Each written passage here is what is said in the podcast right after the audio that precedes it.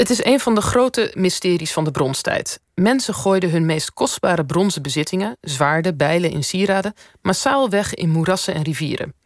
Over dit fenomeen schreef archeologe Linda Diedemans het jeugdboek Brons over glimmende schatten in mistige moerassen. En Linda is hier, welkom. Hallo. Hi, jij bent archeoloog en kinderboekenschrijfster, want het is een boek voor ongeveer kinderen vanaf een jaar of 10, geloof ik. Zoiets. Ja, klopt. Het is een combinatie die je niet vaak ziet. Hoe is dat zo gekomen? In archeologie zitten natuurlijk echt geweldige verhalen sowieso verstopt. En ik schreef eigenlijk al verhalen vanaf mijn 12e zelf. Ik was echt zo'n boekenwurmpje. Ik schreef zelf al mijn verhalen en dat ging steeds verder en verder. Bleef mee doorgaan en toen ik ging studeren archeologie, toen kwamen die verhalen ineens. Toen dacht ik, hier moet ik iets mee doen. En die heb ik opgestuurd naar een uitgever, dat eerste boek. En die is uit de stapel geplukt. Dus precies. Zo is het gekomen. Ben je ook iemand die vroeger de boeken van Thea Beckman las? Of waren er juist boeken... Oh, misschien, ik ken eigenlijk geen archeologische kinderboeken verder of zo. Nee, Thea Beckman was wel een groot favoriet, zeker weten. Ja. Ja, zeker. Ja, ik denk voor veel archeologen trouwens. Oh, jij dacht kinderen graven graag, dus... Ja, en spannende geschiedenisverhalen gewoon over... ik schrijf dan meer over de prehistorie. Maar het gaat natuurlijk over... Het kan ook over ridders gaan. En dat spreekt tot de verbeelding, dat soort tijden en verhalen. Precies, want je hebt dus al meer kinderboeken geschreven. En deze week nog won je de prijs van de Nederlandse kinderjury... voor een boek dat zich in de steentijd afspeelt. Klopt, 28.000 jaar geleden. Ja, precies. Ja. Nou, gefeliciteerd toch. Dankjewel. En het zijn dus steeds onderwerpen uit het prehistorische tijdperk. Lijkt me op zich niet het makkelijkst om over te schrijven. Of waarom kies je daarvoor? Nou, aan de ene kant is het juist wel makkelijk... omdat er nog heel veel onbekend is. Dus je mag zelf heel veel invullen. En dat is natuurlijk ook een beetje de romantiek van deze tijd. Maar ook vind ik het omdat het in het onderwijs... de historie eigenlijk bijna niet aan bod komt. Mm-hmm. Je hebt eigenlijk alleen hunebedden en daarna gaan ze meteen door naar de Romeinen. En daarvoor en daartussenin daar zit eigenlijk niks. Dus, en dat is zonde, want er gebeurt echt heel veel in die tijd. Er zijn heel veel interessante dingen en er zou meer aandacht voor mogen zijn. En dat geven van een eigen invulling, betekent dat ook dat je je fantasie de vrije loop kan laten gaan? In zekere opzicht wel. Tot op zekere hoogte inderdaad. Ja, dus ik heb een raamwerk van onderzoek en van feiten en daar bouw ik het omheen. Ja. Want je hebt nu dus een onderzoek, een soort mysterie uit de bronstijd genomen. En dat gaat over het weggooien van hele dure dingen. Hè? Klopt, ja. En dit is dan weer een ander soort verhaal. Want dit is meer ook non-fictie. Dit is echt het product van een heel specifiek NWO-onderzoek. Dus dat is gefinancierd.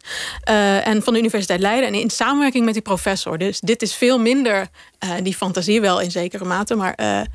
Maar meer echt... het onderzoek presenteren. Ja, vertel even, want jij, het onderzoek van een professor... wat voor onderzoek was dat precies?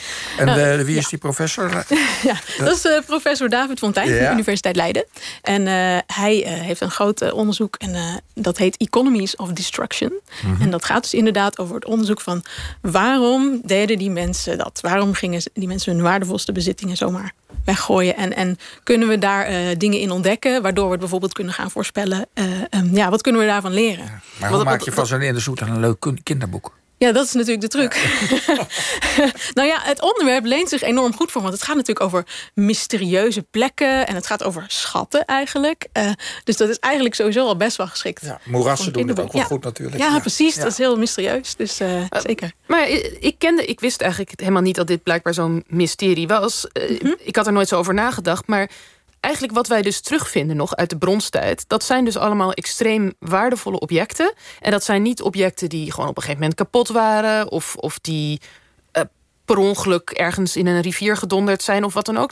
Dat zijn dingen die bewust zijn weggegooid. Kan je daar iets meer over vertellen?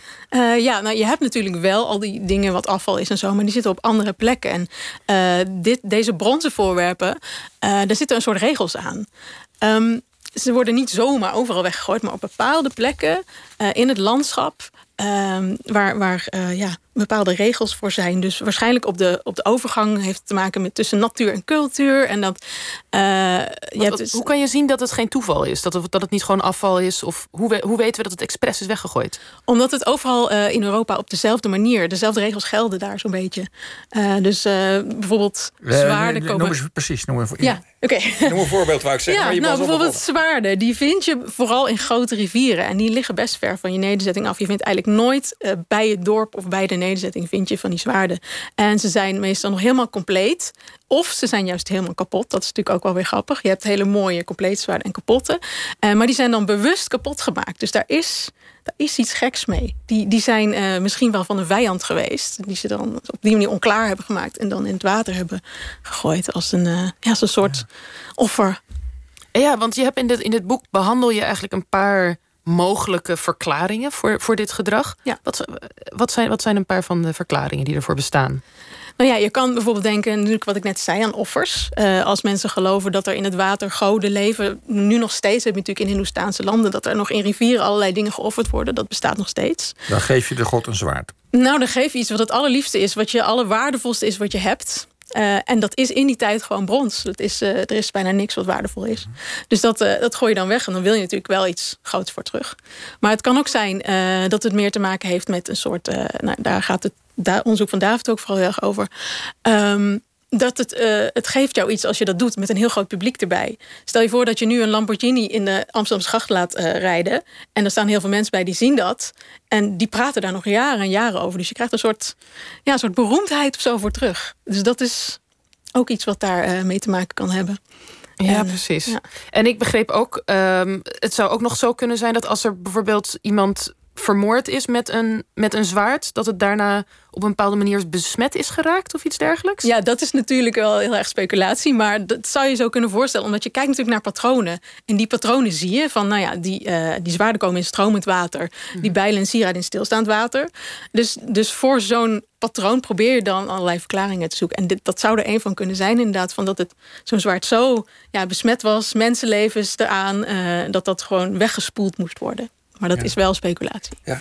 En ik heb begrepen dat jij daar ook in het kinderboek die bronzen voorwerpen ook als een soort personages opvoert. Ja, klopt. Ja. Ik laat ze praten inderdaad. Ja. Van hoe is het nou om zo'n object te zijn? En zij zijn natuurlijk altijd bij de mensen. Ze hebben heel erg met die mensen te maken. En het leek me leuk om gewoon eens dat perspectief om te draaien. En inderdaad het gevoel van zo'n voorwerp, wat het dan ook is, inderdaad naar buiten te brengen. Ja. Dus de jonge lezer identificeert zich dan met een zwaard. Met een zwaard, ja. Of een bijl. Of ja, zeker. En wat dat zwaard al overkomt. Ja, ja. Maar is dat ook misschien...